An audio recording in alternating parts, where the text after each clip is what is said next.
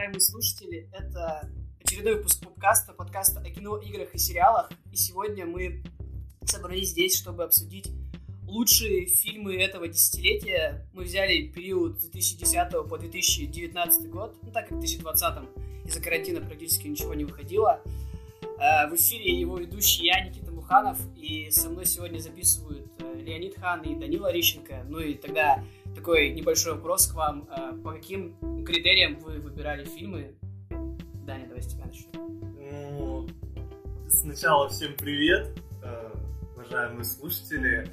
Я выбирал эти фильмы по такому критерию, как память и эмоции. Я ну, пытался вспомнить, э, что за, ну, какие фильмы, как они произвели на меня впечатление, насколько сильное. И в итоге у меня получился довольно своеобразный топ. Я не думаю, что он всем понравится, но для меня это чисто субъективно, чисто эмоции.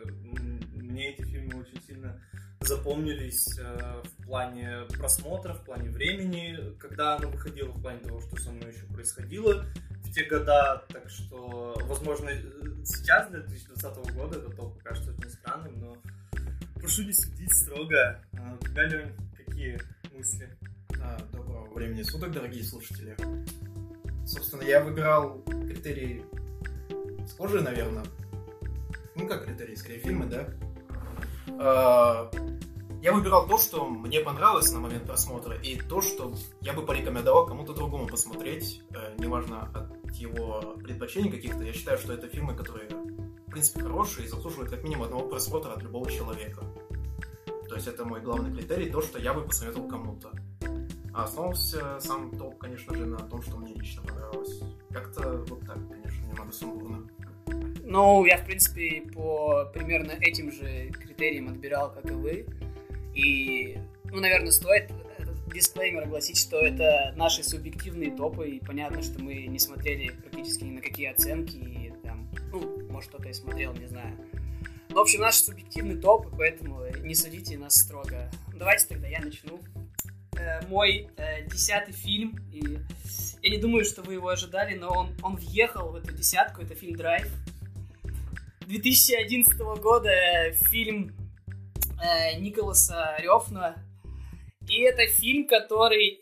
Давайте начнем с такого. Как может быть фильм, который начинается с песни Ковинского «Night Call», я думаю, все знают эту песню, заканчивается песней Real Hero, как он вообще может быть плохой? То есть этот фильм я э, впервые познакомился с э, режиссером Рёфном благодаря этому фильму, и этот фильм открыл для меня и открыл, наверное, для Голливуда э, Райана Гослинга как э, все-таки такого наиболее серьезного актера, потому что до этого, мне кажется, в Голливуде он не сильно особо котировался, но вот после этого фильма, как раз-таки после 2011 года, ну, он там снялся в паре не очень еще фильмах, но дальше пошло все то есть э, уже наверх. И этот фильм, который он э, не берет сюжетом. Я вообще бы не порекомендовал смотреть фильм ради сюжета, но порекомендовал бы его смотреть исключительно ради атмосферы. И мне кажется, этому фильму идет на, э, идет на пользу то, что он идет час сорок. То есть его хронометраж полностью оправдывает все, что там происходит. И э, вы смотрели фильм «Драйв»? Это так, чтобы спойлер какие-то. Я нет. Я видел только мимасы про драйв и то, что в конце споры идут, умер он или нет. А, ну, значит, э, я постараюсь тогда без спойлеров. А, ну, как я уже сказал, сюжет не имеет особого значения. Здесь главными героями выступает даже, по сути, не персонаж Гослинга. Здесь главным героем, наверное, выступает Лос-Анджелес. Но если в отличие от какого-нибудь Ла Ленда, где там Лос-Анджелес боготворится, здесь показываются, знаете, такие... Вся грязь Лос-Анджелеса, то есть там э, какие-то мафиозные семьи, преступники, э, какие-то местные бандиты, даже там, ну, небольшие, не которые состоят в каких-то криминальных семьях. При этом также, ну, великолепный саундтрек, который, наверное, э, вот эта вот, э, ну, вот эта песня Ковинского Night Call, она здесь наиболее, ну, как сказать, натурально звучит. Она играет в открывающей сцене, и, ну, я думаю, что спойлер, там, э, герой Райана Гослинга так пафосно едет по, по Лос-Анджелесу, и слушает какой-то по радио там идет матч NBA, Клиперс. Ну и вот, э, и я не знаю, я думаю, что этот фильм, он э, ознаменовал собой э, такое начало десятилетия, но не в блокбастерной какой-то тематике, потому что, ну, я бы не назвал его блокбастером, а такой полу-артхаусной, полу... Э, ну да, наверное, полу-артхаусный такой фильм, потому что, ну, к сожалению, потом у режиссера Рёфна, у него все, что не выходило, это либо спорные фильмы, либо откровенное говно, как его этот сериал, который вообще не советую смотреть. Ну вот, Драйв, это, ну, наверное, это все, что я, наверное, могу о нем сказать. Ну и да, и вот то, что уже Леня упомянул, это мемы, которые разошлись после этого фильма. Мне кажется, вот этот вот мем про зубочистку и Гослинга, это, ну, один из самых, наверное, популярных киношных мемов, я. Поэтому, ну, моя однозначная рекомендация, он так вот в последнее э, на десятое место въехал. Хотя он боролся у меня, я могу даже сказать, с какими фильмами он боролся с аннигиляцией миссии неуполнима, но все-таки выиграл. Поэтому вот как-то так. Ну, мне интересно послушать, что у тебя там дальше по топу с какими-то фильмами. Я думал, там что-то другое будет на самом деле. Нет, нет, э, вот узнаешь. Давай, наверное, Леня, к твоему девятому. Десятому. Десятому, точнее. Э, тут будет, наверное, неожиданно. Мне кажется, многие про него забыли. Это «Отель Гранд Будапешт» 2014 года. За авторством Уэса Андерсона.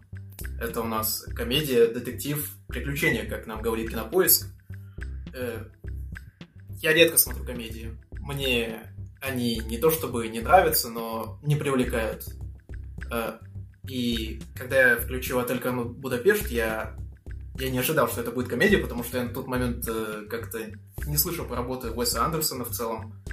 И в целом не, не читал особое описание. Я думал, что это будет какая-то триллерное, детективное нечто такое.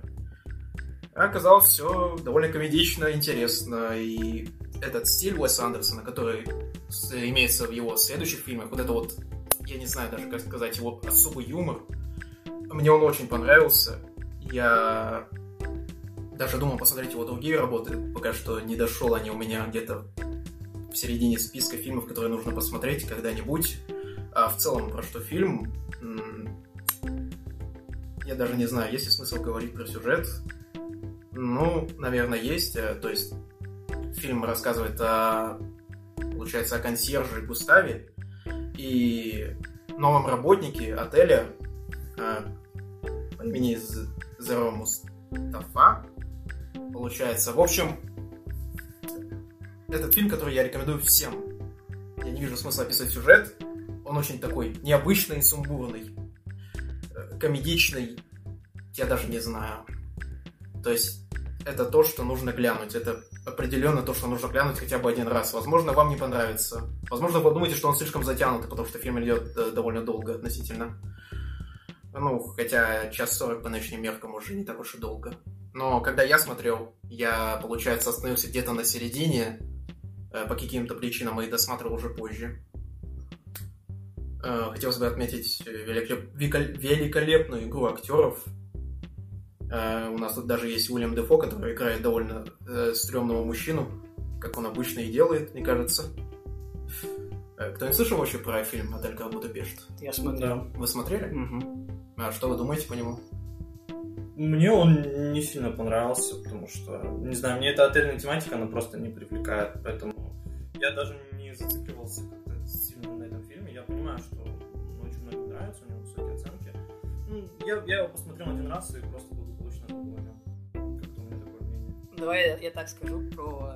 Вообще, Уэс Андерсон, он великолепный режиссер, и вот этот фильм, э, ну, насколько я знаю, я тоже у него не смотрел особо ничего, но вообще говорят, Уэс Андерсон великолепен за юмор, да, и за вот эти вот его какие-то ходы, цветокоррекцию, ну, у него фильмы... А, да-да-да, кстати, в фильме цветокоррекцию и операторскую работу, она очень необычная в плане того, что вы обычно привыкли видеть на таких голливудских блокбастерах, ну вот да, и вот, э, ну, насколько я знаю, что, давайте такую аналогию проведу, вообще в обществе, ну, назовем это так, знаешь, киноманском, отель Гранд Будапешт является у Андерсона, вот знаешь, как какой-нибудь, э, ну не знаю, Дюнкерк у Нолана, ну вот если зрительский брать, потому что он, он считается его одним из самых слабых фильмов, потому что вот прошлые его фильмы, во-первых, там каст был лучше, ну не то, что лучше, нельзя говорить плохой каст, когда здесь играет Райф Файнс, да, но у него там раньше в фильмах играл, например, Билл Мюррей постоянно, который, в общем-то, ну, мастодонт вообще кино.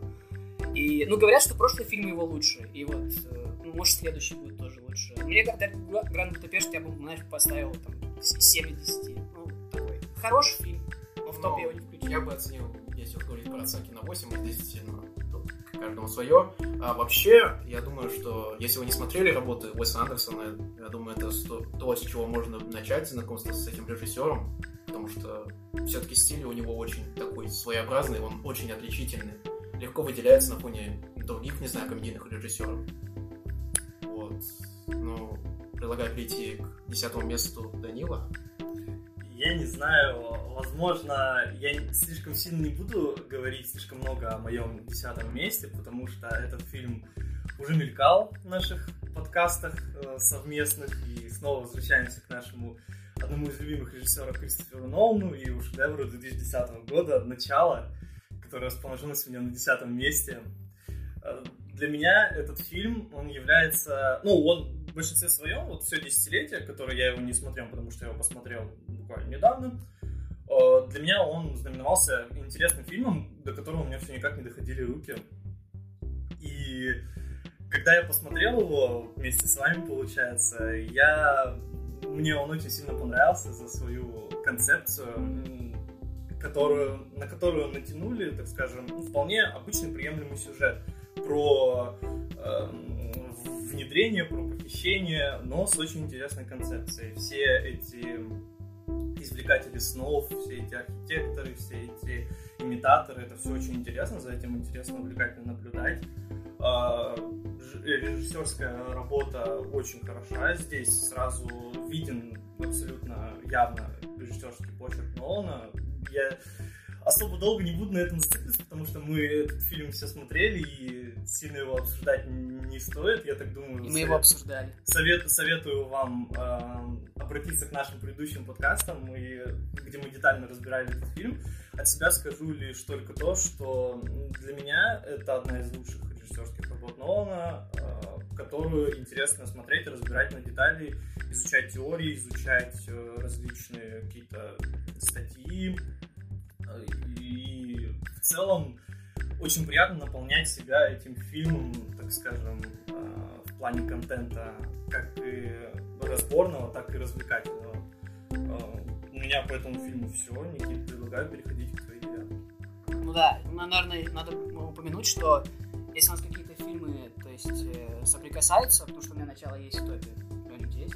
Нет. Нет? Ну, у меня есть в топе, то, наверное, я про него потом выскажусь, когда повыше. Как ты уже это понял, десятое место, я тебе этого не прощу. Ладно, давай, давай тогда к девятому месту переходить. И у меня это фильм «Одержимость» Дэмина Шазела, который в оригинале называется «Выплаш». Э, есть он у вас в списке? Нет, я вообще его не смотрел. Ну, ну значит, да, значит, есть э, смысл о нем рассказать. Ну, «Одержимость» — это, насколько я помню, это первый фильм Шазела такой, знаете, профессиональный, то есть студийный. И э, до этого фильма э, Шазел хотел снять «Ла Ла Ленд», насколько я помню, но ему не давали деньги, деньги студии, потому что, ну, потому что молодой режиссер, ему было, по-моему, лет 30.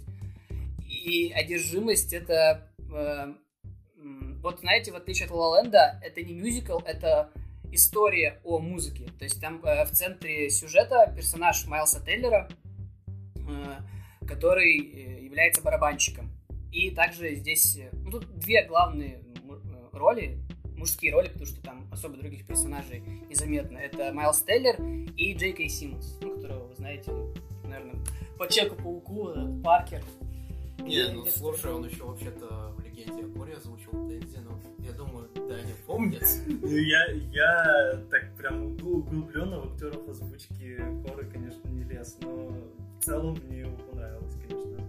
Не надо запятнуть ему репутацию. Джейки Симмонс э, великолепный актер, он за, за эту роль получил Оскар. И вот то, что делает здесь Симмонс, я, наверное, просто в своей жизни не видел. Э, ну, не то, что сильнее работ, но он просто вообще всего себя дает. То есть у, при этом он играет, я, да, я забыл сказать, кого он играет. Тейлер играет барабанщика, а Джеки Симмонс играет, знаете, такого, э, ну, известного, как вот называется, учителя в музыкальных школах. Учителя в музыкальных школах? Нет, э, который, а, как дирижер, он, он, он типа дирижер. Он, он дирижер. То есть он э, как бы э, дирижирует всем оркестром.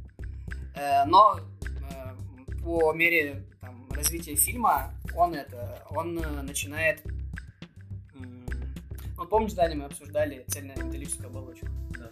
Вот он примерно как этот сержант, который их тренировал, то есть на всех орет, а всех все, но он пытается этим добиться наибольшего результата. И то, что здесь он выдает по своей актерской игре, просто великолепно. Плюс это, ну, опять же, это как и во всех фильмах Шазела, ну, может быть, ну, хотя нет, даже во всех фильмах Шазела, это опять история, как э, идти к своей мечте, но только если там э, в Land это более такая сказочная история, то здесь как идти к своей мечте через боль, через кровь, потому что ну, в фильме есть такие, знаете, жестокие, жесткие сцены, когда Майлз Тейлор играет на барабанах по несколько часов, у него буквально подушечки, пальцы стираются в кровь, он себе там наматывает, э, как эти, бинты, но у него даже через них кровь проступает, и там э, ну, там не великолепная операторская работа, но там э, Шазел прям выхватывает такие планы, знаете, когда кровь смешивается с потом, и все это на барабанах, и он продолжает играть. То есть э, великолепный фильм. И, а, мне кажется, это второй лучший фильм Шазела, э,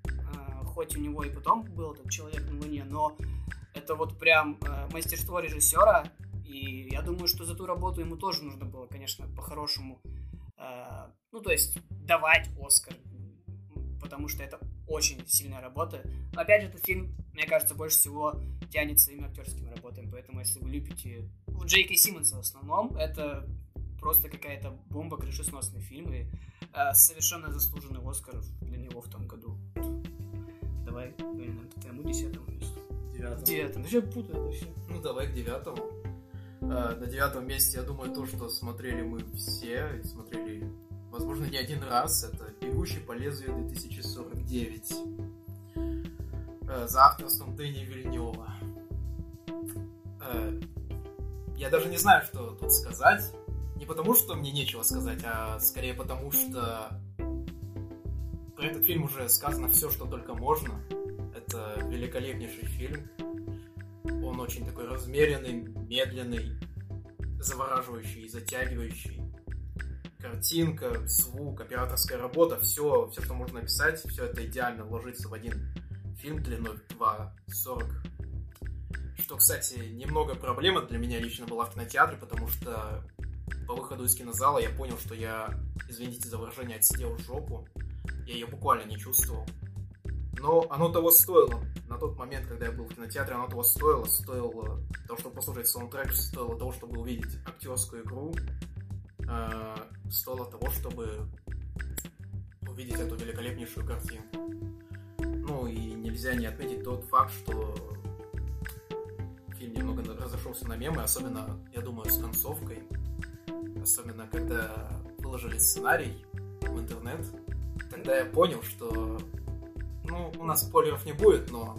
Даня смотрел? Подожди. Мгм. Ну, значит, давай без спойлеров. Погоди, ты не смотрел? Мгм. В смысле, ты не смотрел? Нет. А. Ладно, тогда, тогда без спойлеров, но мы с Никитой долго обсуждали концовку, особенно то, как я ее не понял, ровно до того момента, пока не выложили скрипт в, в открытый доступ. Но это уже мои проблемы, как я уже много раз говорил, я люблю, когда мне разжевывает сюжет. Э, в сравнении с первым «Бегущим по лезвию», который вышел в конце 20 века, э, фильм, как по мне, смотрится намного завораживающе. Я не очень люблю в сравнении этот первый фильм, но лично для меня вся вот эта вот диалогия, она пример отличного кинопроизведения, скажем так. И, несомненно, я в будущем стопроцентно пересмотрю этот фильм когда-нибудь, что вообще редко происходит, потому что я не очень люблю пересматривать фильмы. Вот. У вас есть что-нибудь добавить, Никита? Я думаю, у тебя есть что добавить. Смотри в 2049 году. Бегущий. У меня этот фильм выше, я про него скажу. Я не знаю, А. как можно поставить на девятое место, но я, я скажу. Поэтому С удовольствием послушаю, что Леня, что и Никиту, потому что я тоже хотел... Я хотел Ну, надо будет посмотреть фильм, действительно стоящий, судя по тому, что я слышал, и судя по тому, что я видел, так скажем, различные статьи.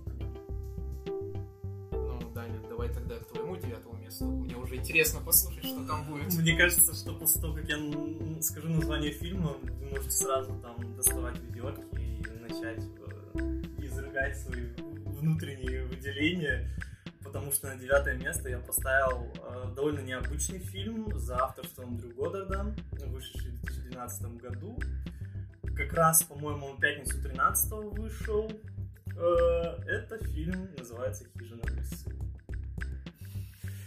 И, и вся фишка э, в, ну, вот этого фильма, почему я его поставил на девятое место из всей плеяды фильмов там, ужасов и пародийных фильмов, потому что я считаю, что это некая смесь между ужастиками и пародией, это в том контексте, что в этом фильме очень много объясняется, как вот эти все молодежные слэшеры, вот эти, знаете, тупые, как однообразные, все предсказуемые, почему они вот именно вот так вот построены по каким-то шаблонам. И у нас э, «Хижина в лесу», она это все объясняет, так скажем. Я, возможно, кому-то покажется странными эти объяснения, но мне очень понравилась такая интерпретация вообще всех фильмов. В общем, задел сюжета такой. У нас есть пять клишированных героев, которых даже называют по клишированному. Это атлет, это шлюха, это ученый, это шут и это девственница. И все эти пятеро персонажей, которые всем знакомы по, по любому фильму ужасов, по любому молодежному слэшеру, они попад- ну, попадают в стандартную ситуацию. То есть э, загородный дом, там отдых, пьянки, гулянки, все такое прочее. Э, И здесь выходит на пер- ну, не на первый план, но на один из вот планов, получается, другая сторона э, фильма. Это некая компания, которая организовывает, так скажем, э, вот эти самые поездки для подростков тупых, чтобы выкачивать из них, так сказать, э, кровь, так скажем. Э, именно, как объяснить, именно в, в определенном порядке эти должны э, персонажи умирать, э, что, собственно, потом в конце объясняется, я не буду рассказывать про конец. Э, в общем, и вот эти все ходы, знаете, когда вот ты смотришь, э, что, что обычно, э, когда ты смотришь какой-то фильм ужасов, ты думаешь, что это вообще, как это здесь находится, почему именно так, почему именно здесь, почему именно в подвале расположены всякие какие-то дебильные штуки, которые персонажи трогают, и потом с ними начинается твориться какая-то дичь. Э, Здесь э, это все, так скажем, заблаговременно поставили организаторы всего проекта, э, и все, что происходит с персонажами, оно, оно все четко проходит по их плану. И вот эти все мысли о том, что де- главная героиня, которая является девственницей, она должна умереть обязательно последней, чтобы получилось там ко- кое-что интересное, о чем не буду рассказывать. О том, что шлюха обычно погибает первой. Э, то есть э, вот, эти, вот эти все приемы, они все настолько изжиты были до этого, и в этом фильме ты как будто... Вот я, когда лично посмотрел этот фильм, я теперь на все фильмы ужасов смотрю именно через призму этого фильма. И для меня э, это все, как э, как раз и видится во всех фильмах ужасов, во всех слэшерах, именно вот этот отголосок «Хижина в лесу», когда ты понимаешь, что вот это все не просто так лежит, а скорее всего какие-нибудь э, важные дядьки поставили это сюда специально для того, чтобы исполнить какой-то э, план, так скажем, по жертвоприношению подростков. И фин- финальная сцена, ну, немножко о ней расскажу, так вкратце, чтобы сильно не спорить. Финальная сцена, когда идет, э, так скажем, квинтэссенция вообще всего, не только этого фильма, но и всех фильмов ужасов, которые выходили до и после. В общем, э, на меня она произвела довольно сильное впечатление и очень сильно позабавила. Мне этот фильм запал в душу эмоционально. Я понимаю, что он нравится абсолютно не всем. У него очень низкие оценки, э, смешанные в, в отрицательную сторону отзывы. И, как я уже рассказывал, мой топ немножко странный, поэтому для меня этот фильм на девятом месте, он очень не сильно запомнился. У вас есть какие-нибудь, может быть, что-нибудь добавить? Я не знаю, смотрели ли вы этот фильм? Так, скорее всего, не смотрели. Нет. А, Но я могу добавить, я смотрел в свое время этот фильм. Э, На самом деле, когда я его смотрел, я не знал, что это так- э, такое как-то, получается, разбор хоррор-клише. Я думал, что это обычный хоррор. Когда я его включил, Я примерно до половины так и думал. Ну, знаешь, когда они особенно эти предметы подбирают в подвале, эм, я даже не задумывался, что это какое-то клише. Вообще, я думал, что сам фильм клише является клише, не осознавая того. Ну, знаешь, как обычно бывает, но под конец я уже как бы все понял. Это осознанное клише. Да, и еще хотелось бы отметить ту сцену, а, помнишь, когда куча солдат, лифты открываются? Да-да-да, вот это как раз финальная сцена. Да, и она мне тоже запала в душу, это было такое, знаешь, что-то такое Что-то фанбойское. необычное, что вообще нигде не было, и это, ну, Да. всем любителям ужасов, ко- коим я не являюсь, но парочку-троечку-то смотрел. Э, Для, для меня эта сцена была очень, так скажем, такой забавный, забавный кроссовер, так скажем. Да, я вот тоже хотел сказать, это топ-10 аниме кроссоверов, буквально. Э, Ну, в целом по фильму, что сказать, он... Да, если попытаться максимально объективно, это только возможно его оценивать, то это не самое лучшее произведение, хоть и Да, у него есть свои плюсы, но все-таки довольно много это, минусов. это очень нишевый продукт. А там есть э, четвертая стена, взлом четвертой Э, Нет. Не, Там, там есть как бы взлом четвертой стены, но эта четвертая стена, она в самом фильме находится. То есть, Да. как бы, это как, знаешь, как, как шоу Трумана, в общем, типа такого. Я, к сожалению, не смотрел. Ну, знаешь, как Ну, я- если бы, я например, я снимали понял, да. и вот эта э, съемочная команда бы обсуждала действия персонажей, Да. которые они снимают. Как-то так. М, В общем, у меня по этому фильму все. Никита, твоей восьмерке перейти. Моя восьмерка. Моя восьмерка это фильм, насколько я помню, 2000 какого года? 2013 года фильм режиссера Мартина Скорсезе «Волк с Уолл-стрит». А, Первая моя мысль была, когда я посмотрел этот фильм, а, что вообще этот дед позволяет?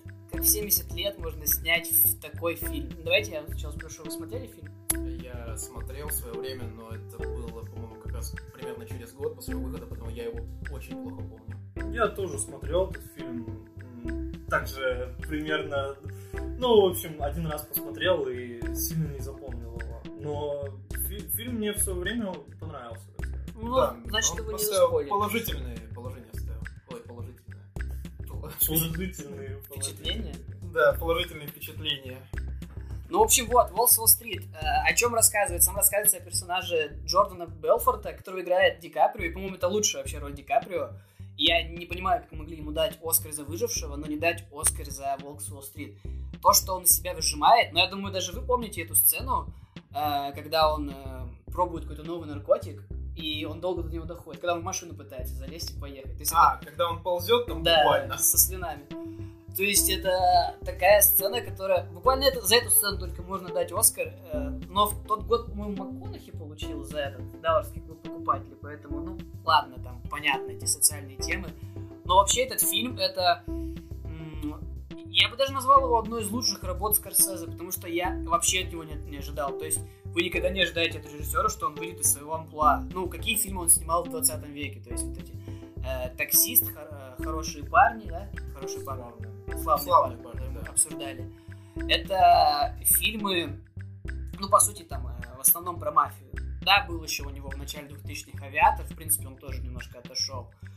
Но «Волк из Уолл-стрит», э, начнем с того, что это просто какая-то умопомрачительная комедия, которая э, как бы строится на тупости персонажей. Ну, в основном, конечно, главного, Белфорда, которого играет Ди Каприо, но также, например, этого персонажа Джона Хилла, который там просто играет какого-то совсем уж дурачка. А, При этом этот фильм также открыл нам, если вы помните, Марго Робби, потому что это был ее один из первых таких, одна из первых ее больших ролей. Насколько я помню, ее даже номинировали на Оскар, я могу ошибаться. Но вот этот фильм вот нам открыл ее, эту актрису. Э, Что еще можно сказать об этом? А, ну, опять же, так как это фильм про наркотики, у него какой-то просто бешеный монтаж, и то, что делает монтажер в этом фильме, вот, то есть монтажер в этом фильме как будто единственный, кто не был под этими наркотиками, но вот он знал, что делать, потому что так как показывает влияние, причем там показывает влияние разных наркотиков на организм, и а, смешно тебе э, именно до тех моментов, когда э, ну, когда не становится совсем уж грустно за персонажей, потому что в какие ситуации они попадают и каким последствиям это ведет. Хотя, как, э, может, вы знаете, это фильм основан на такой, ну, частично основан на, на автобиографии этого Джона Белфорда. Насколько я знаю, закончил-то он не совсем плохо, то есть живется ему, в принципе, хорошо. Поэтому, ну, наверное, я бы еще выделил операторскую работу. Это снимал оператор, его зовут Родриго Приета. Может, вы слышали, он снимал такие маленькие фильмы, как «Александр», «Горбатая гора» и Да. «Пассажиры», которые э, Даня фильм этот любит. Ну и, наверное, у меня вот по этому фильму все. Он на восьмом месте, хотя мог быть выше, но вот он на восьмом месте. Выше другие немножко фильмы. У кого-нибудь есть у вас он в списке?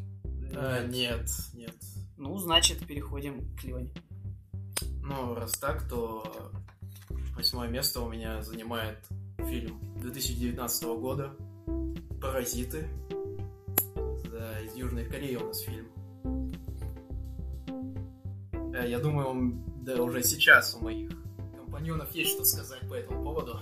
Ну, мы его смотрели, скажем Не- так. неожиданно, так скажем. Давай ты сначала расскажешь, почему он тебе Да. понравился.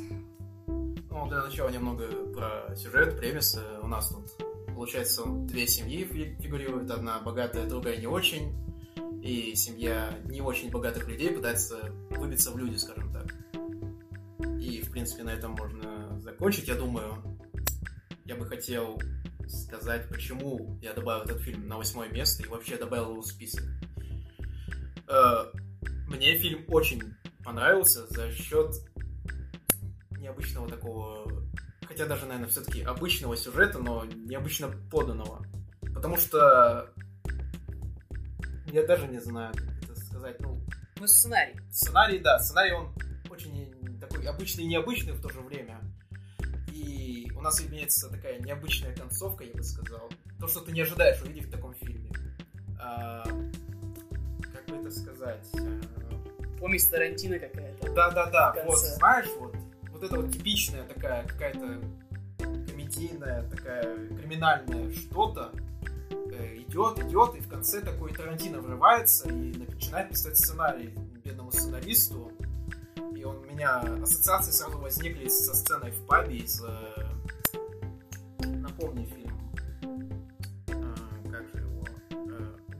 ублюдки. Славные ублюдки, да. Славные блюдки. Да, вот эта вот сцена в пабе. С пальцами. Ну, с цифрами. типа. Да-да-да, и у нас э, такого же типа концовка, такая неожиданная и очень быстро закручивающаяся, и да, вот. Я оценивал этот фильм как одно целое, и он просто необычный, он прикольный, он интересный, хорошая операторская работа, которая показывает некий такой, не то чтобы дуализм, но некую разделенность между этими бедняками богатыми, то есть она постоянно об этом говорит, то есть если вы посмотрите любой раз- э, разбор, или вы сами достаточно умные, то вы можете заметить, что там много таких не, необычных, скорее даже не необычных, а невидимых, э, на первый взгляд, вещей. Э, Фильм все-таки даже затрагивает такие довольно глубокие социальные темы в Южной Корее, как вот это вот постоянство, скажем. То, что ты, если родился бедным, то ты умрешь бедным. То есть никакого выхода из этого нет.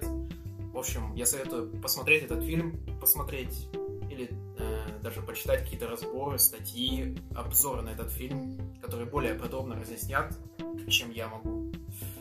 Э, что, я думаю, у вас есть что сказать сейчас. Да- Давай, давай я скажу. Э, Фильм хороший, но я не согласен ни с одним Оскаром этого фильма, кроме сценария, опять же. Ну, А, сценарий, кстати, да. напомни, какие Оскары, я вообще забыл уже. Ну, если главные брать, то это оригинальный сценарий, лучший фильм и лучший режиссер. Вот. Ну, лучший режиссер и лучший фильм, да, очень спорные моменты. На тот момент я тоже был не согласен. Если честно, я даже не думал, что ему дадут, потому что это иностранный фильм. Никто не думал, на самом деле. Ну, они просто дали Оскар, чтобы на реакцию посмотреть.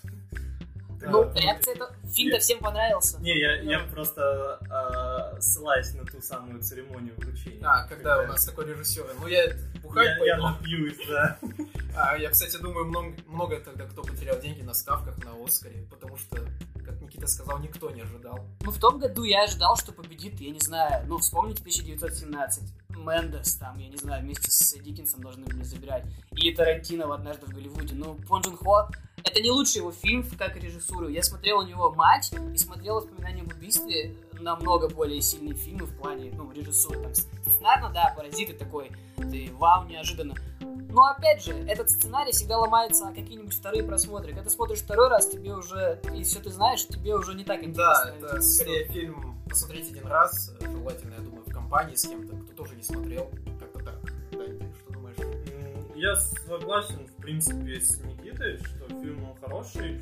Эм, и некоторые у него Оскары, они вызывают сомнения, но я бы не стал включать фильм «Цветок», потому что для меня он, эм, он рассказывает, да, интересную историю, поднимает даже какую-то социальную проблему эм, о разделении вот этих классов, да, там, богатый и бедный. Э, ну, в общем, я, я не знаю, что сказать особо по этому фильму, кроме того, что он, так скажем, не, не тянет там. Я бы поставил его там в топ, в топ 50, может быть, в топ 40, но не в топ 10. В IMDb он уже, по-моему, влетел в топ 50 уж точно, насколько я помню. Но вообще забавно, что 19 год это такой год фильмов с какими-то коммунистическими посылами. То, что что Джокер, что Паразиты примерно одни темы пытаются э, зрителю пропихнуть. Ну, понятно, что там есть помимо этих тем какие-то еще через метафоры скрытые, но 19 год, он, конечно, удивил этим. Ну вот, как-то так. Все-таки я рекомендую взглянуть фильм один раз. Какую версию ты рекомендуешь, черно-белую или цветную? Э, я бы порекомендовал цветную, потому что черно-белую я не видел лично, поэтому я не знаю, как она ощущается. Хотя, если вы смотрите первый раз, то, возможно, можно еще на белый включить.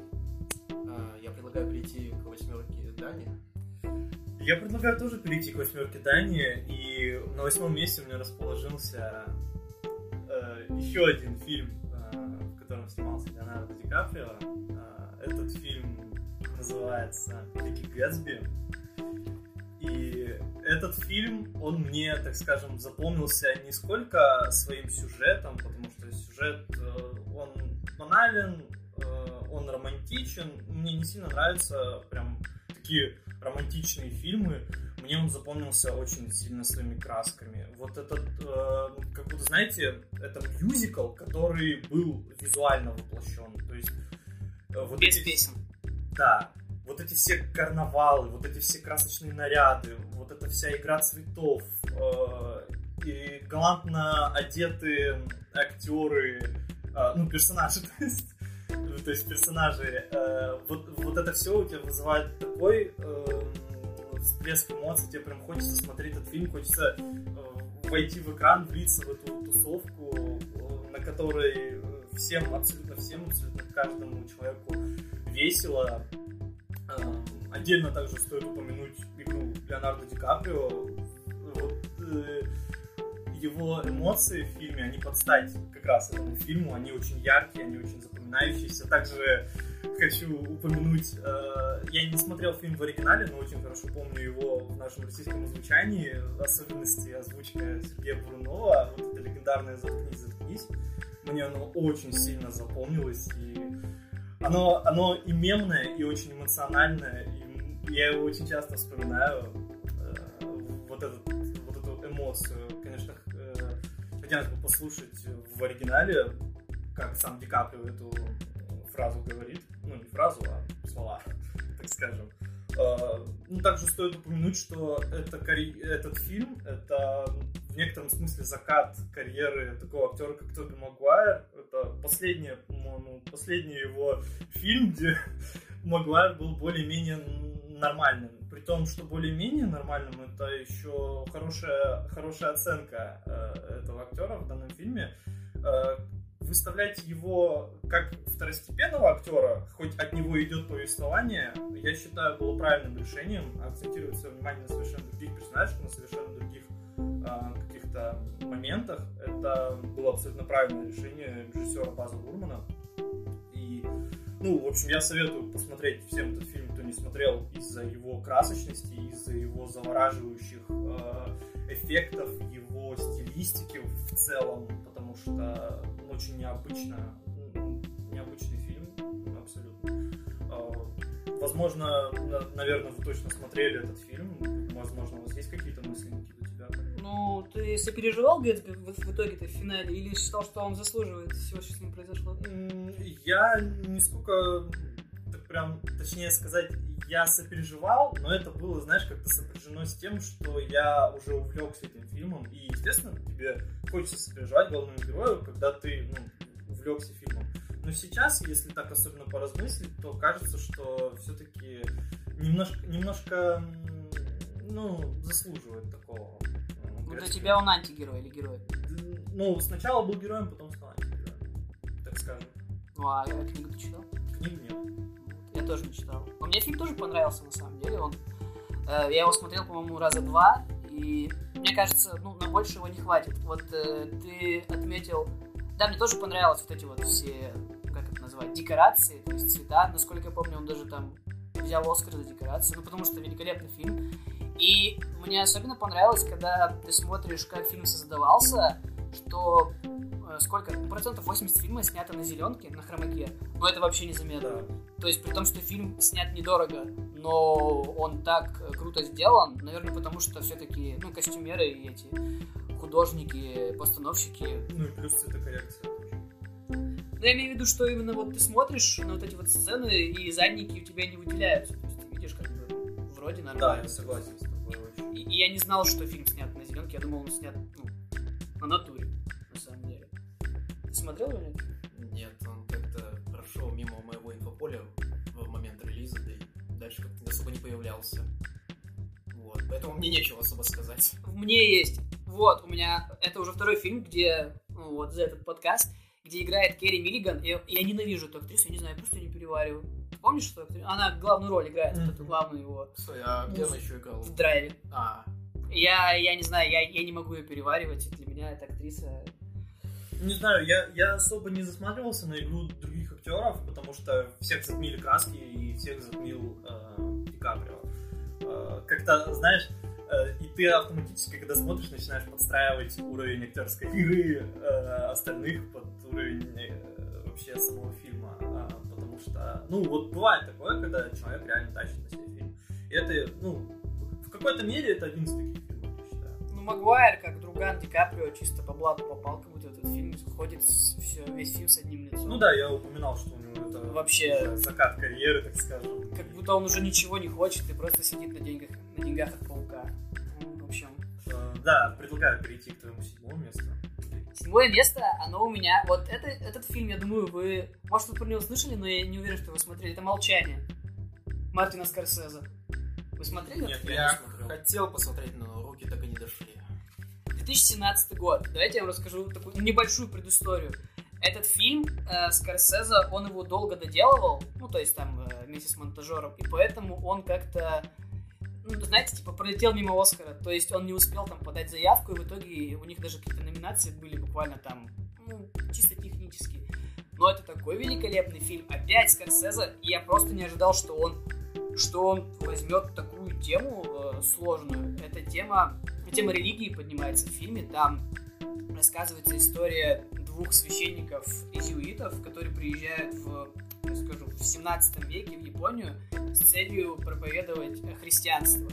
И, ну, в общем-то, я думаю, там, в принципе, фильм нельзя заспойлерить, кроме одного момента, но я не буду. Поэтому, я думаю, понимаете, что происходит. То есть, тогда в Японии были э, всякие гонения на, скажем так, инакомыслящих, ну, а в какой стране этого не было. И, в принципе, весь фильм идет в этом направлении. Ну, то есть, приезжают какие-то иностранцы и начинают проповедовать тебе другую религию. Ну, я думаю, вы примерно понимаете, куда начинает движется фильм. То есть, какими трудностями они сталкиваются и м, вообще, что они там переживают. Главные роли здесь играют, я думаю, актеры, которые вы точно любите. Это Эндрю Гарфилд и Адам Драйвер.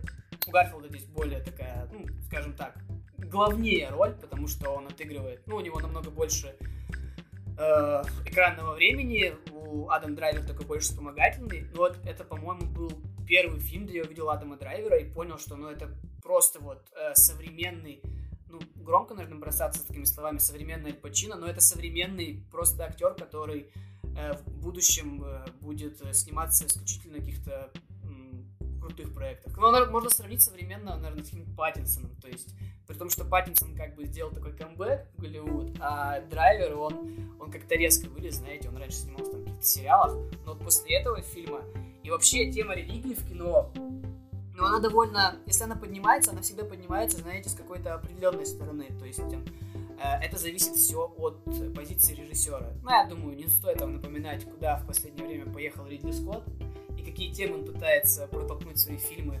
То есть обычно это, если это э, фильм про религию, то он идет в одном направлении. Ну или «Страсти Христовы» Мэла Гибсона тоже там, я думаю, понятно о чем. Здесь Скорсезе показывает, что бывает с тобой. То есть он показывает определенно два разных биполярных вообще э, друга, то есть это, например, люди одной конфессии и абсолютно другой. И как они сталкиваются, и как одни люди просто из-за своей, скажем так, узколобости пытаются, э, пытаются, ну, ограничить людей, пытаются людей, там, э, они, происходит гонение на людей, они их убивают, они их пытают, они довольно, вот, довольно тяжелые сцены, при этом, опять же, стоит отметить, операторский фильм просто максимально красивый, но там есть такие тяжелые сцены пыток, они, японцы, э, когда пытались выбить это, скажем так, инакомыслие, они привязывали людей к крестам и ставили кресты, знаете, в, воды, э, в воду, и по которым била волна. То есть их убивает то, что их бьет волна, просто очень большое количество времени. Очень тяжелый фильм, максимально тяжелый. Я его, по-моему, даже с одного э, приседа не посмотрел. Я его посмотрел даже с третьего. Вот э, гнетущий, тяжелый, но фильм, который стоит посмотреть. Это, мне кажется, это лучший фильм Скорсезе. Ну, не лучший, один из лучших фильмов Скорсезе, потому что он опять выходит из, из своей стези. То есть это не фильм про мафию, это уже э, абсолютно, там нет никакой там вот такой гангстерской подоплеки. Это э, опять же сценарий, который в конце, там есть такой твист, который вы просто не ожидаете. Есть э, от этого твиста я просто выпал, на самом деле, потому что этот фильм, он похож на, знаете, он похож по вайбу на «Бегущего по лезвию». То есть ты его сидишь, смотришь, и тебе, ну, скажем так, немножко спать хочется, потому что он очень, он очень медленный и тягучий, но... И, кстати, ну, наверное, стоит отметить, э, как я уже говорил про оператора, его снимал тот же человек, Родриго Приета, который «Волк с Уолл-стрит» снял. Ну, наверное, Скорсезе его таскает с собой. Может, и в ирландце он был, я не проверял. Ну, вот, это все, что я хотел сказать об этом фильме. Но я как понимаю, вы его не смотрели, да? Нет, но мне после того рассказа захотелось посмотреть. Я, пожалуй, обращу внимание на этот фильм. Но ну, будьте готовы, что его нельзя, например, ночью смотреть, потому что вы уснете. Тяжелый, такой, как это сказать, как жвачка фильм, знаешь, что Тягучий. Да, тягучий, тянется и тянется. Да, жвачка, по-моему. Ну, вот он, то есть, прям очень тягучий, поэтому я вот советую его где-то вот днем смотреть, чтобы не заскучать, скажем так. Но фильм классный. Ну, вот у меня все по этому фильму. Ну, я думаю, нам нечего добавить. Мне нечего, поскольку я не смотрел, но я посмотрел. Ну, давай, твои семерки. Ну, моя семерка это La La Land 2016 года. А, я опять чувствую вот это вот напряжение в воздухе. Да, правильно чувствуешь. Э, фильм Дэмиена Шазела, где у нас главных ролях Райан Гослинг и Эмма Стоун. Фильм, я даже не знаю, фильм про нечто такое, про любовь, про мечты, про то, что порой приходится жертвовать чем-то, чтобы добиться своего желаемого. Фильм про песни немного. Ну как немного, это мюзикл. Ну нет, это не мюзикл, я не согласен. Но это как бы... Там же были сцены, когда... они- Ну, в плане, знаешь, драма, обернутая в мюзикл. То есть они не Да. постоянно поют. Да, то есть это... то, Чередование жанров. Да. То есть я думаю, это то, что могло некоторых отпугнуть, то, что герой начинает порой петь в кадре. Лично меня это не отпугнуло, наоборот, даже зацепила вот эта вот начальная сцена, когда на автошоссе или где-то, да, они начинают петь, и мне сама песня очень понравилась, хореография, и задает такой необычный тон для фильма. Фильм довольно такой, не знаю, не то чтобы яркий, скорее теплый, положительный. С такой немного грустной, но все-таки положительной концовкой, как я считаю. Э, Концовка меня на тот момент очень, так скажем, порадовала, потому что это то, что ты не ожидаешь увидеть в таких фильмах. фильмах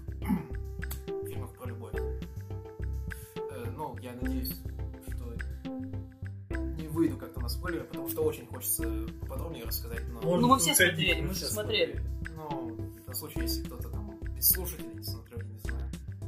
Ну, мы можем обсудить это позже, у меня этот фильм как бы... Да, я бы Есть. тоже, я бы тоже, я бы тоже обсудил. Э, Я так понимаю, что смысла сейчас обсуждать нету, вы сами расскажете, когда вы дойдете до своего места. У меня есть один вопрос тебе. Почему так низко? Да. Потому что, как я сказал, э, я выбирал места, то, как э, фильм мне запал в душу, и как-то мне фильм очень понравился, но это прям такой не супер яркий отпечаток на душе, а такой очень теплый, очень нежный отпечаток, и поэтому он не зашел слишком далеко, как по моему мнению. Жду твоих тогда следующих фильмов. Хочу узнать, что там тогда еще тебе запал больше. Но я думаю, мы этот фильм обсудим, потому что он у нас как бы у обоих есть, поэтому мы еще поговорим. Ну, давай, Даня.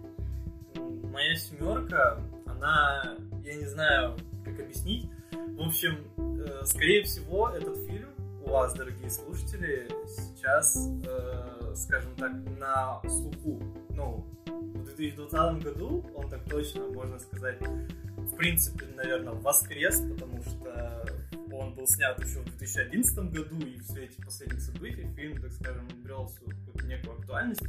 Это фильм «Заражение» э, за авторством Стивена Содеберга, автора легендарной, так скажем, трилогии э, «Друзей Оушена».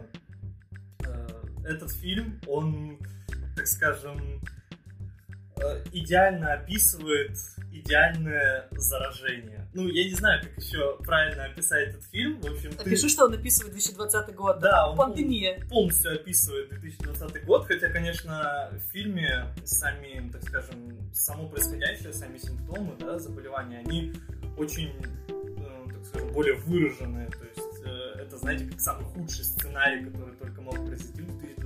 Там посмертоноснее. Когда, когда там просто горы трупов э, лежали на улицах, складировали, это, конечно, ну, очень сильные сцены, хотя сам фильм, он не претендует, ну, то есть он не пытается завлечь тебя какими-то яркими образами, какой-то, знаете, музыкой там уникальной.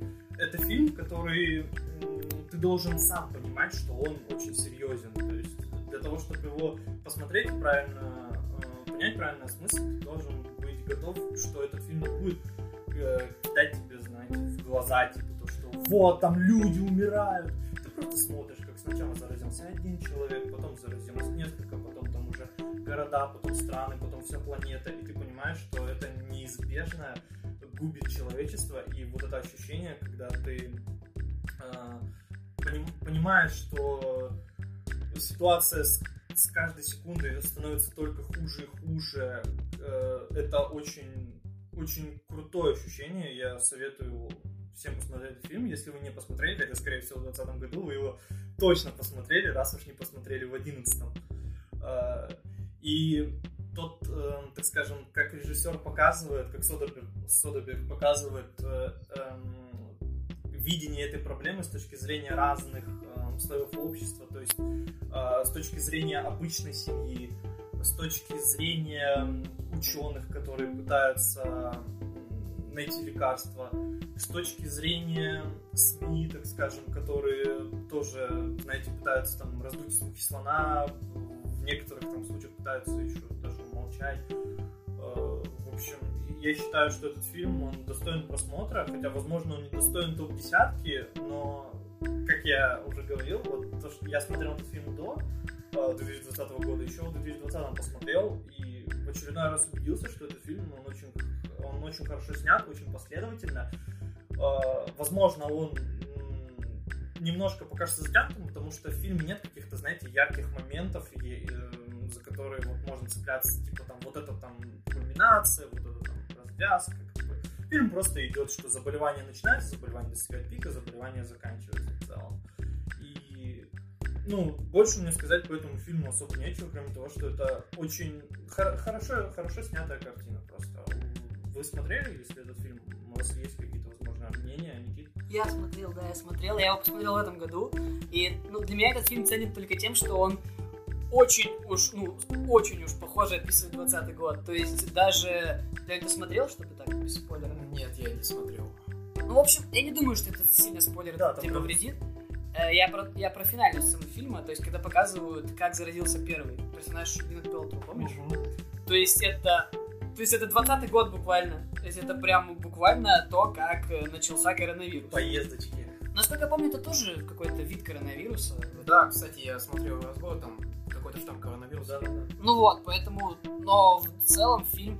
Ну, мне понравился персонаж Джуда Лоу, который такой, мне, мне кажется... тоже. 20... Журналюга. Да, в 20 году, да какой он журналюга, это по сути fake news. То есть в 20 году таких людей, мне кажется, это те же люди, которые думают про чипирование от Билла Гейтса. Вот это то же самое. Ты помнишь, в каком костюме там ходил? Да. Как он там говорил, да я заразился, на самом деле он просто каким-то гриппом болел.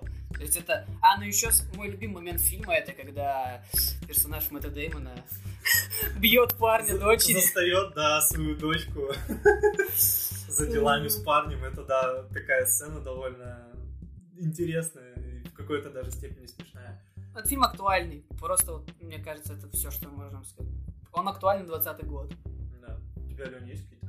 А, ну да, ты не Я не смотрел. так что у меня не Ну, возможно, ты захочешь посмотреть. и- Но Я думаю, все-таки глянуть как-нибудь.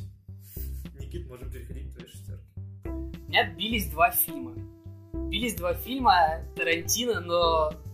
Но прости, Тарантино однажды в Голливуде еще не прошел поверку времени, поэтому Джанго освобожденный, как бы. Но там еще была омерзительная восьмерка, но я ее не рассматриваю, потому что она, мне кажется, такая довольно, довольно слабый фильм, э, тарантиновское видео. Ну, опять же, ну, про что тут сказать? Это фильм Тарантино, это Джанго освобожденный, это вообще фильм по всем канонам Тарантино, это его эти великолепные диалоги, это, опять же, эти его диалоги разобрали настолько, наверное, мемов, вот, фильмы Тарантино, наверное, разбирают больше всего на них. И это, опять же, вот это тот фильм, который очень жестоко, но очень, э, в общем, э, в цель показывают проблему расизма. То есть проблемы расизма, которые, знаете, вот эти фильмы Оскар Бейты, которые мы дают эти фильмы, например, «12 лет рабства». Это фильм полное говно. Этот фильм, он просто... ну, вот это, это фильмы Оскар Бейты, то есть эта тема, вот, вот есть рабство, белые плохие, а черные, э, а черные такие хорошие, просто они в рабстве. То есть там абсолютно нет никакой глубины персонажей, тебе просто показывают, не знаю, как весь фильм белые бьют черных. Ну, вот эти вот э, владельцы. А в этот фильм, он такой, ну, скажем так, драмеди, то есть он полукомедийный, полудраматичный, потому что, наверное, первая часть фильма, даже, наверное, больше, до появления персонажа Ди Каприо, она, ну, просто уморительная. Ты смеешься практически со всего. Э, Персонаж Кристофа Вальца, который взял Оскар, у него, по-моему, два подряд Оскара за э, фильмы Тарантино, это вот за «Ублюдков» и за э, «Джанго». И то, что делает Джейми Фокс, я Джейми Фокса на самом деле до этого фильма-то мало каких фильмах видел, хотя он довольно известный актер афроамериканский, но я почему-то как-то вообще его не припомню нигде. А здесь он отыгрывает и драму, и комедию, то есть э, просто великолепно. И Ди Каприо, я Ди Каприо вообще никогда ни в одном фильме не видел. Вы видели Ди, Ка- Ди Каприо во второстепенной роли? Чтобы у него было там полчаса хронометража. Это для меня впервые такое было, и опять же, мне кажется, это тоже, это вот вторая, наверное, его за это десятилетие самая сильная роль. То есть после э, Волка с Уолл-стрит это второстепенная роль, да, но мне кажется, он точно должен был получать. Но Вальц, да, он как бы, он как бы там перетягивает канат на себя. И вот эти... А, также я опять забыл, конечно, я забыл про персонажа Сэмюэла Джексона, который, которого зовут Снежок. Это великолепный фильм, но что интересно, что Тарантино как бы он понимает, что фильм о расизме, и в какой-то момент он начинает показывать тебе такие ужасы расизма, которые ты просто, просто не понимаешь, как вообще такое происходит. Эти э, бои чернокожих, когда э, вот этот э, рабовладелец, которого играет Ди Каприо, э, Келвин Кенди, он заставляет, то есть, э, как это сказать-то, он заставляет бойцов убивать друг друга. То есть ты должен друг другу, ты должен там от другому бойцу глаза выколоть или что-то такое. То есть, ну, это довольно тяжелые сцены, и Тарантино не забывает, что фильм как бы про расизм. Но, опять же, это сказка. Это такая сказка, где, в общем, о том, как черный человек мог выбраться из рабства, хотя на самом деле мы, наверное, все понимаем, что в то время это было невозможно, а еще к тому же, чтобы ему сопереживал какой-то белый охотник за головами, то есть... э, Ну, фильм великолепный, я вот, не знаю, вы смотрели его? Я нет. Я тоже пропустил свое время. Ну вот этот фильм, он, он знаете, он э, примерно сеттинге э, вот этой омерзительной восьмерки, но он намного лучше. То есть он смешной, он драматичный, ну, по большей части смешной, и у него э, просто все сцены, которые бери, их можно там, не знаю, вставлять какие-то сцены, которые должен видеть каждый какой-нибудь кине- кинематографист, потому что это перестрелка, ну, я не буду спойлерить, но перестрелка, ну, вы знаете, как снимает Тарантино, и все, что касается там э, сцен, где используется кровь, она, ну, все эти сцены, они просто их, не знаю, бери и в учебники вставляй. Ну и также стоит отметить, наверное, вот этот саундтрек. Хотя этот саундтрек не особо новый, это песня Джанго. Был же уже Джанго, то есть Тарантино, по сути, делает свою версию. Но этот саундтрек, я думаю, что после просмотра вы его точно добавите в свои там плейлисты и будете переслушивать. И, ну, типично Тарантино в самом лучшем его таком проявлении. Вот у меня на этом месте Джанго освобожден. Ну, я давно хотел посмотреть, но надеюсь, как-нибудь все-таки руки дойдут. Да, мне тоже хотел посмотреть. Но он у меня, так скажем, ми- ми- в менее заинтересованных фильмах, чем так скажем. Потом, как после того, как посмотрю еще какие-нибудь 10 фильмов, которые хотел посмотреть. Что, давайте тогда я про свою шестую Мгм. позицию скажу. Э, Это фильм из Италии 2012 года «Лучшее предложение». Вы его смотрели? Лучшее предложение. Нет, я не смотрел. Он американский? Италия. Нет. Нет. Э, В общем, тогда я постараюсь как-то обойти вообще все возможные спойлерные моменты. Э, Фильм у нас про директора аукциона, который продает различные антиквариатные штуки, скажем так. И он у нас главный герой, получается, такой престарелый пожилой продавец. Э, Антиквара? Антиквар. Ну, то есть, знаешь, он на, на аукционе, то есть, это тот, кто оценивает вещи, и который А. продает эти вещи, например, тот лот или тот лот, выбираете там цену, все такое. Э, то есть, у нас один главный герой. Есть э, молодая женщина, которая хочет продать свой э, старый дом, э, но есть одна особенность, она почему-то не может видеться лично, она избегает как-то людей постоянно, то есть, такая вот загадка, подвязочка, и это заинтересовывает нашего пожилого э, человека, который хочет не только продать ее дом, но и как-то увидеть ее. Почему? Почему она прячется? Вот. Знаете, когда что-то не видишь и хочется увидеть, что-то такое. Конечно, описал я фигово. Э, Почему я добавил этот фильм? Это фильм э, о необычной такой ситуации, я бы сказал, с необычными героями. У него даже имя такое, Вергилий Олдман. Возможно, кому-то что-то это скажет. Вергилий. Ну, Вертили, да, из DMC. Гарри Олдман. Ну, ну, продолжай. Но у нас тут интеллектуальное сообщество, вы не забывайте. Э, В общем, сюжет, э, он такой необычный и развязка. Вот что меня зацепило, это развязка. То есть э, то, когда тебе, знаете, вот в хорошем детективе, когда у тебя есть загадка, и в конце тебе что-то объясняют так подробно. И вот меня вот этот вот момент зацепил, сам сюжет. Картина очень хорошо поставлена. Э, Отдельно выделить что-то довольно трудно, но Какого года фильм? э, 2012 Итальянский. итальянский нас фильм. Э, Игру актеров можно выделить, но в принципе тут э, все такие итальянцы, я думаю, мало кто про них слышал, например, Джеффри Раш. Джеффри Раша, не слышали? Ну, это... Это же Барбоса. Если это который... Это который Барбоса? Да, если он, то... Из «Пиратов». Например, Джим Стёрджесс Вот этого я не знаю. или Сильвия Хукс. Я слышал этих актеров, но, это, скажем так, это не, не А-класса актеры. Ну да, то есть это не то, что у вас постоянно на слуху. Мгм. А, вот. А, я не знаю, что еще добавить. А, ну, если вы хороший такой детектив, возможно, вы сразу про- поймете, что к чему. Я лично не понял, поэтому мне было очень интересно. Ну, И- как достать ножи, да? Да, что-то такое. Вот. э, И я бы сказал, что он на шестом месте, потому что он очень хорошо мне запал в душу. Ну и потому что я его относительно недавно смотрел, я думаю, тоже как-то повлияло.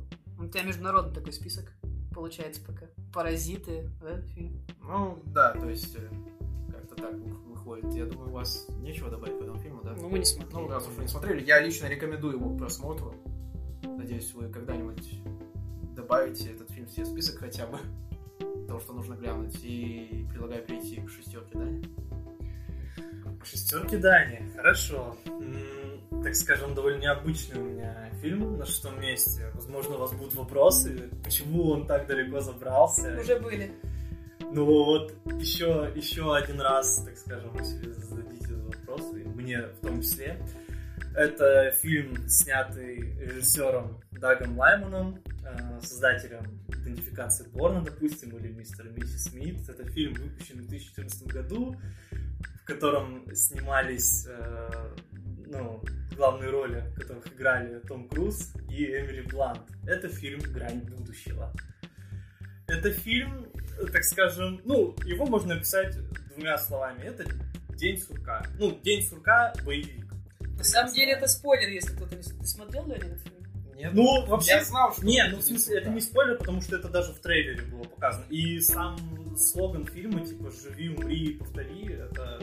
Я не, я не считаю таким Ну спойлером. смотри, я вот сел смотреть этот фильм, и я ничего не смотрел. Ну, Ты бы мне проспойлерил на самом Ну, деле. я не знаю, это как-то... Но мне кажется, это то, что тебе, наверное, впервые Это нет. буквально Нет, чувствует, нет. То есть Ну, это там потом. первый день там долго идет. Ну, там просто показывается... Ну, Даня расскажет. Ну, в общем, это, этот фильм, он, он как раз отличается от, вот, э, раз- ну, вот от Дня сурка, от Счастливого Дня смерти, от Russian Doll, тем, что это именно боевик с Томом Крузом. То есть, и само еще, сама композиция фильма, то, что это будущее, это война с инопланетянами, и главный герой э, Тома Круза, он, знаете, такой тыловой боец, который просто старается спокойно пережить войну с пришельцами и неожиданно его отправляют на передовую, где он получает смертельное ранение и умирает, э, хотя оказывается, что не умирает. Ну, я, я не знаю, я, я не знаю, можно ли это считать спойлером, потому что Прекрати спойлерить Лене фильм. Да ладно, чё, Это- я забуду. это всего. было показано в трейлере и об этом, ну, все как бы кричит об этом фильме. Но там это как бы даже это вообще не спойлер, потому что там, судя по тому, что будет происходить дальше, э, его вот эти отношения с Эмили Блант, которая играет такую, знаете, бой-бабу Риту Вратаски, которая на себе э, ведет, можно так сказать, всю войну, является олицетворением человечества и, так скажем, ну, сам- сама актриса, она, я бы не сказал, что она как-то выделяется сильно своей какой-то актерской игрой, но она играет нормально. А Том Круз, ну, он играет Тома Круза, он играет Тома Круза в любых своих фильмах, фильмах, хотя они все, знаете, такие одноплановые, что миссия там невыполнима, что различные, знаете, треши, типа рыцаря дня. Мумия. Аккуратно такие вещи надо говорить.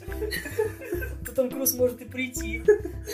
Прийти и показать, да, что он разноплановый актер. Покажет. Мне сказать особо по этому фильму нечего, поскольку я понял, что я могу что-то там проспойлерить, но в целом эта картина, она очень достойная, и если вы любите вот такие вот фильмы в стиле Дня сурка, то вам определенно стоит посмотреть эту картину, хотя бы из-за, эм, знаете, такого нотки Тома Крузовости, потому что он привносит в этот фильм ну, что-то что очень интересное своей игрой. Мне этот фильм запомнился, потому что я его я на него ходил в кинотеатр. Я на немногие фильмы своего топа ходил в кинотеатр, вот на этот ходил. И мне он очень сильно понравился. Э, Кроме того, поскольку это боевик, это, можно так сказать, очень пол- полномасштабный в плане картинки. И я, я его не пересматривал, я лично не помню, насколько она там вырвиглазная, но мне вроде кажется, что не вырвиглазная. Ну вот там, знаете, в большинстве своем преобладают темные тона, поэтому не так сильно заметно, что картинка проседает. Но я, я не могу ручаться, но мне в кинотеатре нравилось смотреть. Я не знаю, как сейчас, я не пересматривал. Э, В целом, мне больше нечего сказать по этому фильму. У вас, может, есть что сказать, Никит? Давай я добавлю, да, я смотрел этот фильм. Мне идея понравилась, и вот если бы ты, не проспойлерил, на самом деле первый раз, когда ты встречаешься с этой идеей, ну, Не-не-не, кстати, я знал, что вот это вот «Тень сурка», потому что я видел какие-то трейлеры, и там, типа, одна сцена несколько раз показывается, типа, м, то как его возле, возле высадки убивают, что-то такое, там, я не помню. ну вот представьте, что я вообще ничего не смотрел, то есть я не знал ничего, я просто знал, что «Грань будущего» фильм с Томом Крузом. И это очень такой большой эффект влияет, потому Ну- что я такой, ты, ты первый смотришь половину и думаешь, ну вот чем это закончится? Опять какой-нибудь, вы знаете, помните фильм «Обливион» был с Томом Крузом, Да. тоже какой-то скучный, неинтересный, обычный боевик такой. А вот здесь именно идеи берет, и, ну, я не знаю, мне понравился фильм. Мне он на самом деле в какой-то момент стал напоминать, знаете, этого сцену из Доктора Стрэнджа, Дармаму я пришел договориться, потому что, ну, они довольно юморно подходят к этой концепции. Да, вот, кстати, тоже я забыл упомянуть, ну, тем, что этот фильм, он еще довольно, ну, в нем есть нотки комедии, что разбавляет, знаете, некую серьезность, саспенс, э, боевик, ну, еще и комедия. Ну, в общем, такая картина с Томом Крузом, но одна из самых э, хороших. В хорошем смысле слова хороший, если так можно выразиться. Э, у меня по этому фильму все. Как э, можно переходить к твоей пятерке. Да, давайте, наверное, после пятого фильма сейчас мы огласим и сделаем такую паузу небольшую. Перерывчик. Мой, пятое, мой пятый фильм — это «Прибытие» Дэни Вильнева. И этот фильм у нас будет, знаете, в таких двух номинациях. Во-первых, он будет почему он оказался в моем топе, а во-вторых, почему он убивает Интерстеллар. Потому что это фильм, который... Это нормальный Интерстеллар. А я бы, кстати, добавил третью, почему так низко. Почему так низко? Ну, я поймешь попозже, почему так низко. На самом деле он мне мог быть на четвертом месте, но четвертый фильм мне понравился как бы больше. И я расскажу почему. Прибытие, ну, это, наверное, один из двух, трех, да, один из трех самых сильных, мне кажется, фильмов Фильнева, потому что здесь он просто выходит за рамки какой-то научной фантастики. И, и вот серьезно, если сравнивать эти фильмы с... Я почему-то... Я когда посмотрел пересмотрел точнее, я подумал сразу об Интерстелларе. Именно в плане концовки. Ну, вы смотрели «Прибытие»? В кинотеатре же мы входили, ты что? Я нет, я не. А, мы с тобой так... Даня, значит, не смотрел. Ну, скажем так, концовка, она примерно похожа. Но она сделана намного... Не то, что логичнее, она сделана так, что ты... Тебе больно, но ты понимаешь, почему это Там происходит. подвязка такая хорошая, в отличие от Интерстеллара, который там, знаешь, в конце просто... Но мы... Да, Я мы, думаю, мы потом- обсудим. Да. Всё обсудим. Но вот «Прибытие» — это просто одна из, наверное, лучших научных фантастик, которую я видел Вильнев.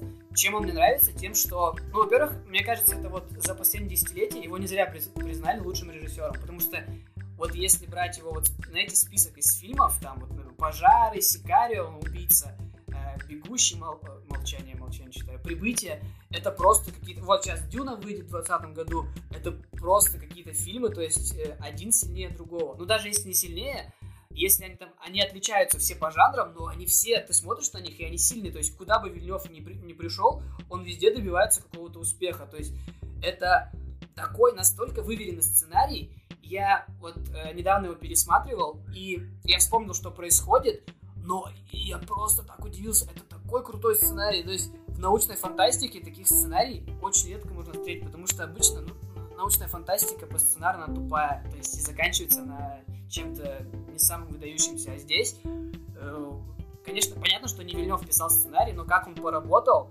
и вот что я хочу отметить, как он ко всем фильмам подходит с каким-то минимализмом, то есть он никогда не приносит никакую пафосность, то есть он берет, вот, э, например, как выглядит в этом фильме, ну, наверное, можно какой-то такой небольшой синопсис рассказать вот для Дани, может, он.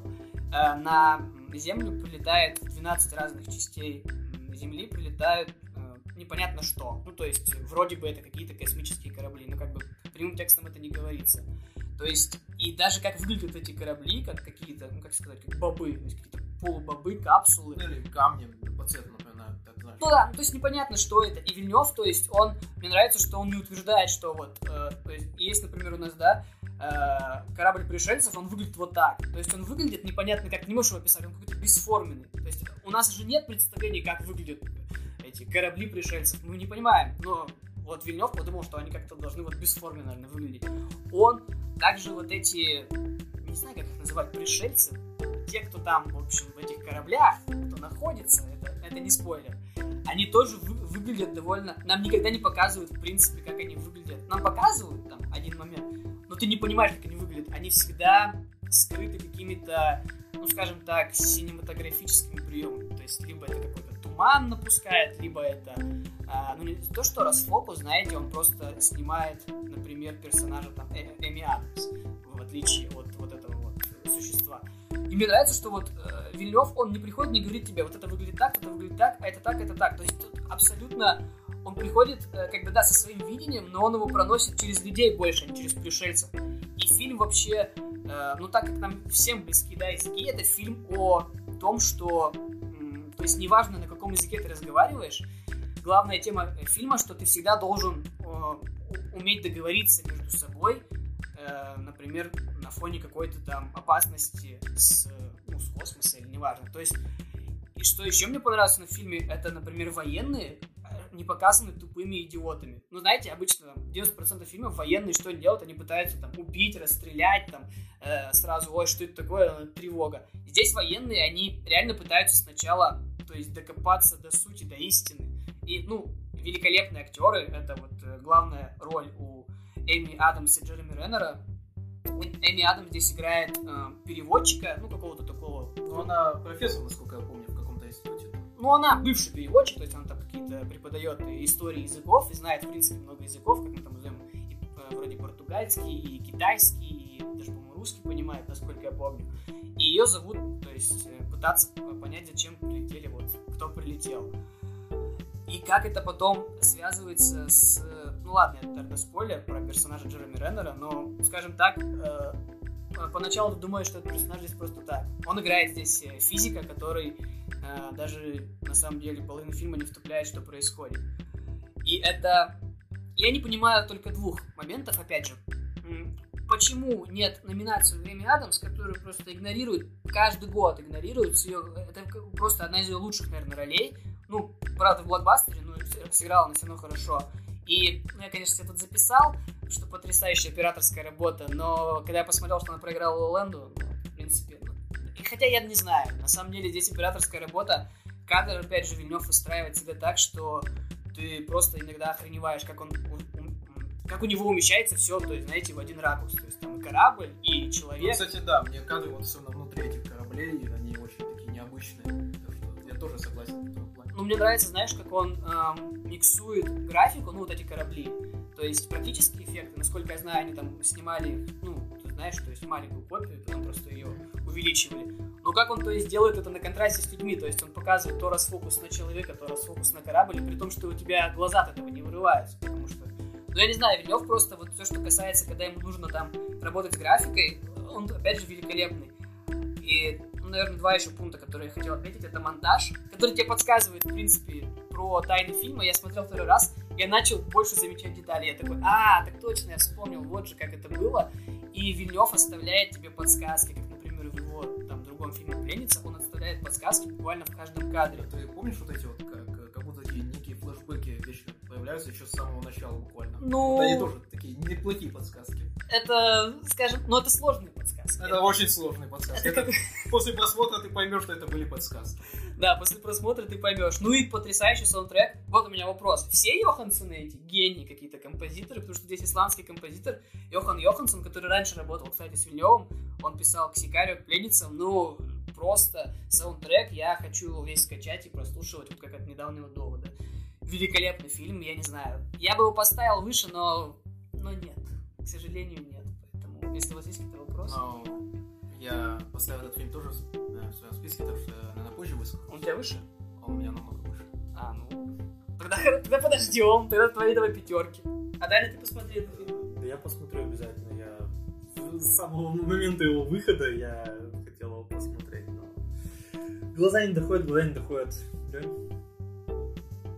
А, моя пятерка, да, или? Да. Да. Ну, тут, наверное, очень такая спорная пятерка, я думаю. Я поставил фильм 2019 года «Джокер». Вау, неожиданно. Ну, у меня его нет в списке, даже в упоминаниях. Ну, как многие, наверное, уже слышали, фильм часто сразу сравнивают с фильмом Мартина Скорсезе «Таксист». Угу, я смотрел, кстати. Я, к сожалению, не посмотрел, поэтому сравнить не могу, но мне так очень запало в душу такая тягучая атмосфера фильма, какой-то, не знаю, безысходности или депрессии. Э, скажем так, мы живем в society, да. Э, понравилась игра Хакина Феникса, такая очень необычная. Э, фильм сам очень необычно когда построен. Мы видим историю от лица, получается, Артура Флека, да? Угу. Вот, и что еще сказать-то? Я даже не знаю. Это, это то, что, я думаю, тоже нужно посмотреть. То, что я бы порекомендовал глянуть. Конечно, возможно, под настроение фильм не то чтобы очень позитивный, как я уже говорил ранее. Саундтрек тебе не понравился? Саундтрек, он очень такой... Он мне понравился, но я его не добавил, потому что вот без фильма, без этой картинки, он ощущается совершенно не тем.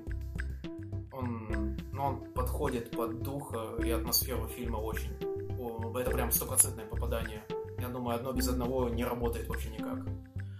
Э, сюжетно тоже такой фильм, не знаю, о маленьком человеке в большом мире. Довольно коммунистический фильм с коммунистическим посылом, да. я уже упоминал. Вот. У вас есть что добавить, раз уж его нет в списке? Я знаю, что Дань не смотрел. Я не смотрел. Что? Ты, ты, ты не смотрел? Нет. Ну, я знаю, почему он не смотрел, потому что, как бы, DC забайтили тем, что это Джокер. Но это фильм вообще, ну, это как бы не персонажа Джокера, скажем А, так. кстати, да, я вот хотел что-то добавить. Возможно, было бы прикольнее, если бы фильм не назывался Джокер. Возможно, их было бы прикольнее, если бы это как-то, знаешь, в конце раскрывалось. Возможно, он называется Джокер именно не в плане того, что от, отсылка к э, суперзлодею, а в плане того, что, ну, как Джокер, типа, шутник просто. Нет, просто если бы фильм назывался Нет, к Джокер, сожалению, он происходит во вселенной DC, Да. там вот эти вот герои, знаешь, вот эти вот. он бы не собрал Более- денег. Да, то есть это явно байт такой на Ну, аудиторию. Это хороший байт, потому что, ну, как бы, скажем так, аудиторию Marvel и DC следует кормить такими фильмами, потому что, ну, как бы, вообще, всем, кто говорит, что «Таксист» там какой-то хороший фильм, ну, фильм «Таксист» нравится только каким-то э, старым снобам, мне кажется, так, потому что фильм «Таксист», он, ну, он неплохой, но он совершенно, я не знаю, мне он абсолютно не понравился. Он тоже тягучий, но у него нет какой-то определенной темы. Ну, может, и есть, может, там какие-то метафоры, но на самом деле мне понравилось в Джокере то, что он более... Есть он не такой ускол... Он усколобый, наоборот, он усколобый, и мне нравится это то, что он тебе прям в лицо пихает эти идеи, хотя, конечно, с которыми я абсолютно не согласен. Но э, когда он вышел, ну, я сразу понял, что это как бы э, Оскар Фениксу, Оскар э, Хильдуру Гуднадотер, э, композитору, потому что ну, бери Феникса оттуда и как бы сразу Да, фильм Феникс. Феникс делает 90% буквально, остальные 10 это саундтрек.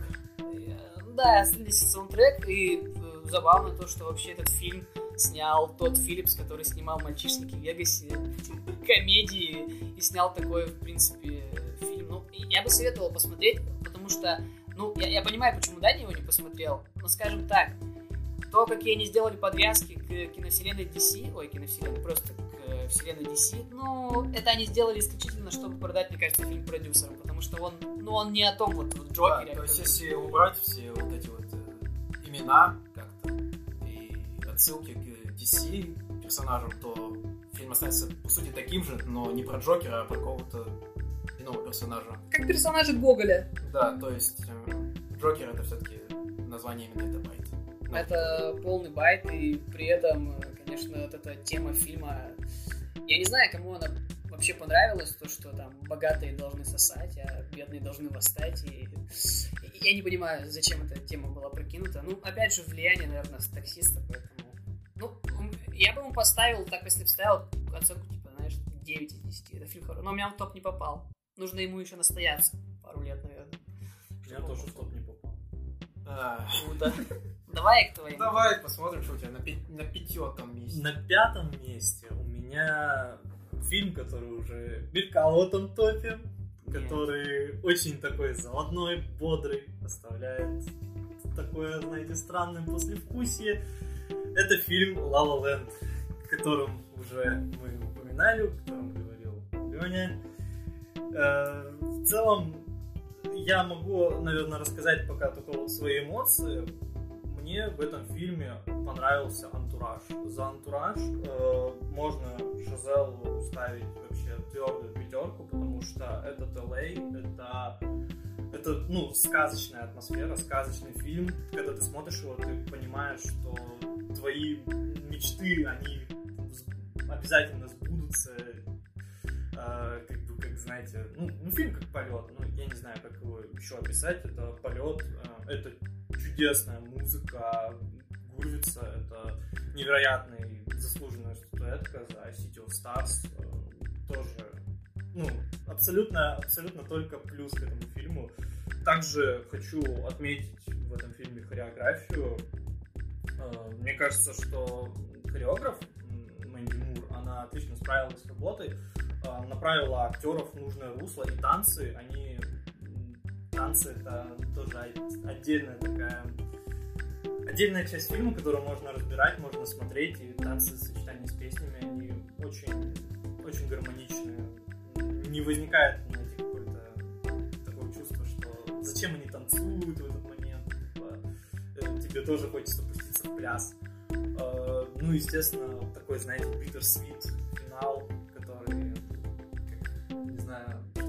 проспорить, который говорит о том, что, возможно, иногда стоит э, просто двигаться дальше. Давайте финал обсудим, когда у меня он Ну, я, я, я просто, я просто как бы пару слов свои 5 копеек вставлю, так сказать. В целом, мне фильм понравился. Фильм, э, несмотря на свою, знаете, такую м, пояснить? на, св- на свое вроде как э, обычно, ну это романтика, да, то есть мюзикл, чтобы там Никита не говорил, я все же продолжил мюзикл читать. Ну, вот как в перемешку. А, он очень динамичный, и тебе действительно интересно его смотреть, э, смотреть за картинкой, смотреть за диалогами, смотреть за этими шутками, подколами. Райан Гослинг э, и Эмма Стоун это действительно замечательный дуэт. Э, Я этому фильму ставлю пятое место. Выше, к сожалению, нельзя, но входа у Никиты, он будет выше. Я не буду это комментировать, пока, пока мы не дойдем. Я думаю, нам это стоит пока прерваться и сделать небольшой перерыв.